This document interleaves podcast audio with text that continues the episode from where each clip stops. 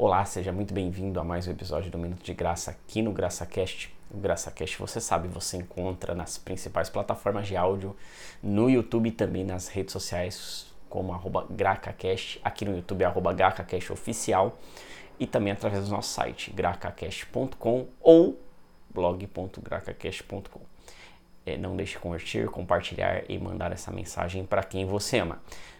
Também gostaria de desejar a você está nos assistindo, um feliz e abençoado 2024 para você e sua família.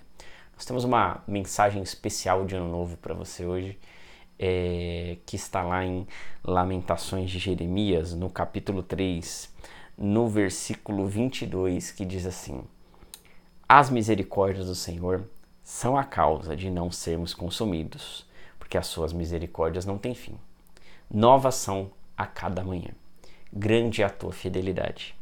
A minha porção é o Senhor, diz a minha alma, portanto, esperarei nele. É isso.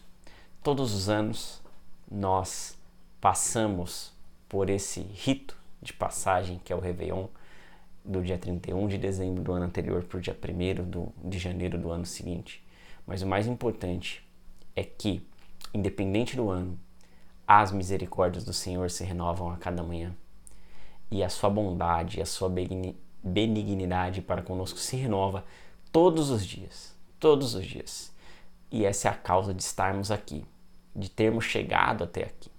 Então, independente do que você está passando, independente do que você espera para 2024, espere nele, espere nele, porque Deus, em todas as manhãs, renova suas misericórdias e sua bondade toda manhã é uma nova oportunidade que temos de renovo da bondade e da misericórdia e do favor do nosso Deus.